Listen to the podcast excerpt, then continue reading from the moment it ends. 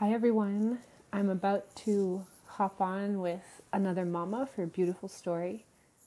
But before I do so, I wanted to share some feedback I've had on some of the episodes. I think it will be really fun to have these little voice notes and, and sharing what other women have shared in the community. I'd love to somehow create conversations on the podcast, not only through interviews, but also by sharing questions and comments and thoughts from women who have listened to the episodes. One of my goals with this podcast is to really create yeah, rich conversations. And I think for richness, uh, I, I kind of think of like rich earth. Um, I'm learning a bit about compost and earth as I prepare for the gardening season and I think of all the different components that have to go into compost and into soil to make it um, make it very nourishing for anything that will grow from it. And so, seeing this podcast as perhaps something that can nourish you and us and me, I'd like to include different people's um, thoughts and opinions on all the different subjects. I, I maintain curiosity and openness as some strong commitments that I have. And so, some of the things that I've um, been told are um, that women are really looking for an in between space, in between the like crazy free birth stories or the free birth something like the free birth society podcast that seems really way out there. And between the stories of women who are who think that their only options are staying within the system. And the in between of that i would say is kind of uh, like the birth companion route where you still have someone with a lot of experience and wisdom in birth attend your birth but you're not in the system and sometimes that can look like eventually coming to a free birth, but seeing women's journeys to that decision is is really rich. And I do have a podcast episode coming out with Sheena Purcell that you will see soon, where she shares how she did have a um, birth companion birth and then chose a midwifery um, approach her third time around. So that's an interesting story another thing that um, one friend shared was how they appreciate talking about the different terms from the episode about birth culture and the different terms that we're using. And she was saying how she sees in her community that many women use the term natural for their for their births, including births in hospital. Um, that people kind of interchange the terms vaginal with natural, and that it can sometimes feel a little bit irksome or a little bit like, oh, I don't know if that's really true. And um, that she really enjoyed kind of seeing how um, I was labeling and categorizing the different births. And so I, I thought that my reply to her could be useful to um, many of us many of us listening. Because I and so here's here's what I replied. I said, I think natural is too vague. Natural to me means of nature, and truly everything is of nature, including all the pharmaceuticals. Certainly, they have been so meddled with by humans to exist in their synthetic state that to me they are far from their original state in nature, but still natural, occurring from nature.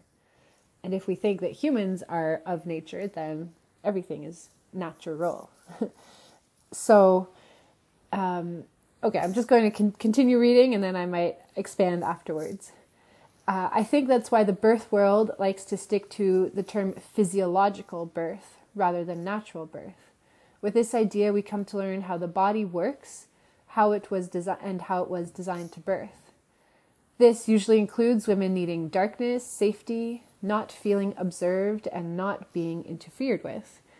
And I direct you to the book by Rachel Reed, uh, Reclaiming Birth as a Rite of Passage, to kind of dive into this. So, using Pitocin in birth, I would not consider physiological, um, nor would I consider vaginal checks to be in respect of physiological birth.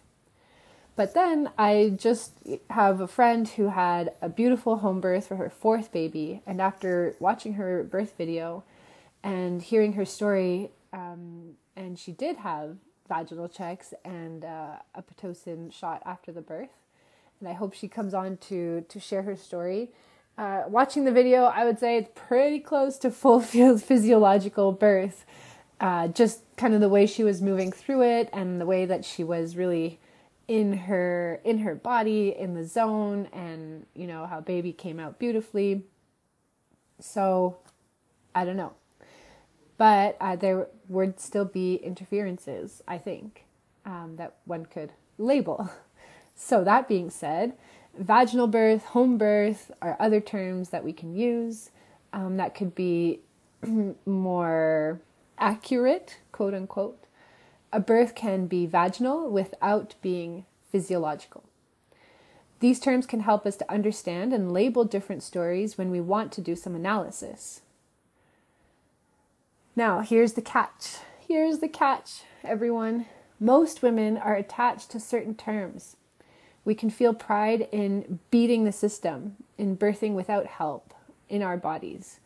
Uh, so I was more referring to like the free birth, um, unassisted birth terms. And a lot of that pride is good and healthy pride. The other side of that pride is guilt, blame, and a crushing feeling of failure when those titles are taken from us by others, or when our birth doesn't get to be called one of these things. So we need to approach using the terms and categorizing births with caution and kindness and feeling where women are at. We can talk about birth the way we talk about birth, and that can be enough. Only making suggestions to people who are open to hearing them, using the terms to help us, and not being a police about them. And so, what I was getting to in that point was say we're in a conversation with a friend or we're in a group of women and someone says, Oh, I had the most beautiful natural birth in the hospital. My baby came out and I'm so glad I had a natural birth. And they keep using this term, and inside we're like irking and saying, Oh, I don't think that was natural if you were in the hospital. I think it's really important to choose wisely how we um, how we approach this. Notice our own inner inner battle with this. You know, like it, it's like a it's like we're being poked with something, and some of us are more sensitive to it than others. I am someone who is sensitive to this, being a perfectionist, being a Virgo, being someone who likes to dive in and be accurate. Um, but it's I've seen other women who have modeled this for me of really just holding the space, not being too bothered by it, allowing the moment to be as it is, allowing the woman to have her story the way she wants to tell it and label it and then sort of um, addressing the accuracy of using these terms in her own world in the way that she speaks about her birth or other births and and being really aware of the space and people that that she's around.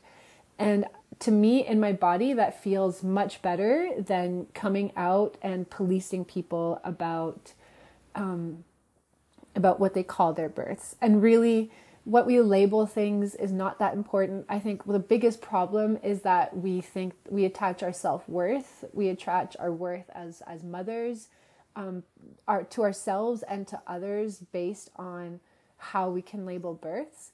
And we have to try to like that whole part we have to get away from. And if we can get away from that, then we can easily accurately you know, call different birds the way that they are, and no one will have any big feelings about it or feel attacked about it. And so I think that that is kind of a place that I want to get to, and something that I even have to be careful about when I'm talking about um, my free birth. For example, if I say I'm a free birthing mom, then I feel sometimes I'm like elevating or per- myself uh, using that term, and so I'm trying to figure out how to navigate that because um, having gone through the process of an unassisted pregnancy and an unassisted birth has really taught me a lot and, and does kind of, mm, if I tell women that I've been through that, then they can understand what journey I've been through. So the label informs them in a certain way. At the same time, I don't want to use that term as like, I did this, therefore, you know, I'm better than everyone else. That's not true. It's so not true. You know, um, I see and know many women who have gone through incredible experiences, both good and bad, um, in the system, and who have had to do so much work in healing them and resolving them afterwards that that all that work is inner work, you know, is is just as much, if not more, as what I did in my unassisted pregnancy. And also, I mean, I was lucky to have health, to have to not be um, older, which brings in other factors of people, you know, saying certain things or the system, whatever. Uh, I birthed a healthy baby. I've already had babies. So there's a lot of this backstory that we have to take into consideration. And yes, not elevating ourselves or or putting ourselves down or doing the same to other women and their stories based on how we label their birth. I would love to just be able to say, yep, this was vaginal birth, this is what we learned from it, and that woman is equally a hero as to any other woman. And this is the last part of the little text that I shared. The other important thing, yes, okay, I'm, I'm a bit repeating myself, but we're going to say it anyway. The other important thing is not to pedestal or degrade any birth experience or woman for her choices. We often don't know the full story. Okay, this is what I was saying. We don't know um, what privileges she has. We don't know what luck she's had. We don't know what bad luck she's had. We don't know what trauma she's had. Um, we don't know where she feels safe. Um, we don't know what her intuition told her. I, I once know of a mom, this was a story where she was planning a home birth with a third baby, and at the last minute she decided, nope, I think I'm going to go to the hospital. I, I just feel like I really need to be in the hospital. And in the end, and I don't know all the details about the story, but the way she tells it was that something happened and the baby needed attention in the hospital, and she was very glad to be there.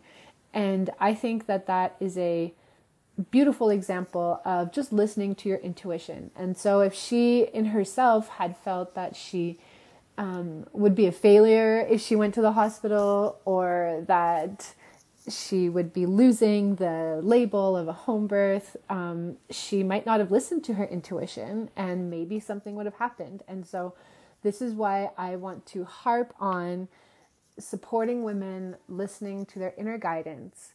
And that can lead us, yes, that can lead us to some difficult experiences, but I think the most that we can do is is is learn and teach ourselves and model really being in tune with our own selves and listening to ourselves and not judging where we're going, what we're doing, and, and offering the same to others. Uh, we can hold the birth workers accountable for their actions and name what was good and bad, and see and name the role of those in the community and popular culture on women's birthing experiences, and then also our own responsibility in the whole scheme of it. Call for greater responsibility, sensitivity, respect, and awareness of everyone involved. We are all learning. so this is kind of talking about like the birth traumas that that women, some women have experienced. are those women less worthy? Did they do less inner work because they chose to be in the system and then experienced birth trauma? Absolutely not. What we need to name and hold accountable is uh, the system, the birth system as it exists in allopathic medical care, the protocols that are out of date and harming women and babies and name what is uplifting and mothers and babies and bringing them to health and name what is taking them away from health for a period of time. Because honestly some of these women who have really really difficult hospital births it um, allows them and pushes them to take a quantum leap to radical responsibility in their motherhood and to fierce mama lion pride uh, researching things really deeply and connecting even deeper into their intuition. And so I don't know if we can label those experiences, the traumatic ones, as good or bad. Yes, there is incredible suffering, but if we can see that there is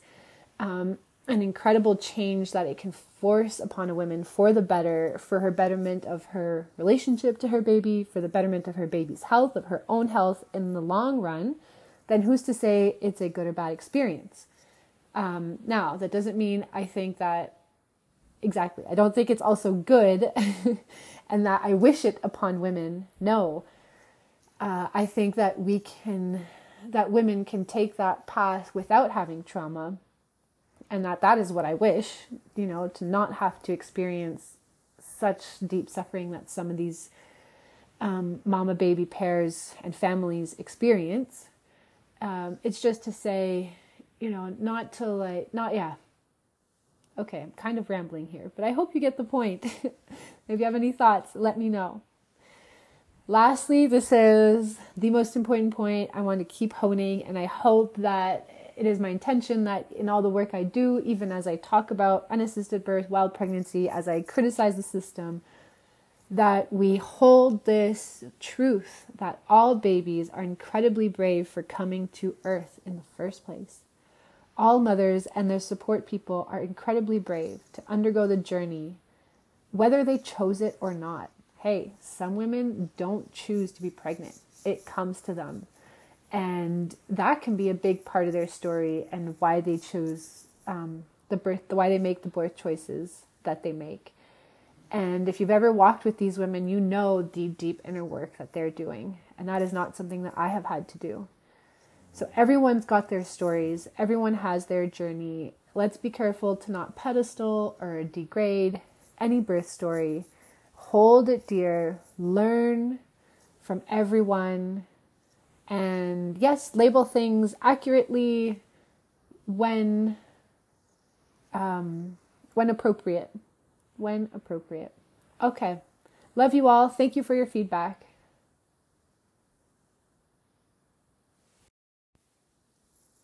One more thing that comes to mind, and this is a bit of a different subject, but I'm going to add this here, and I might put it somewhere else because it's something I'd like to repeat, is the.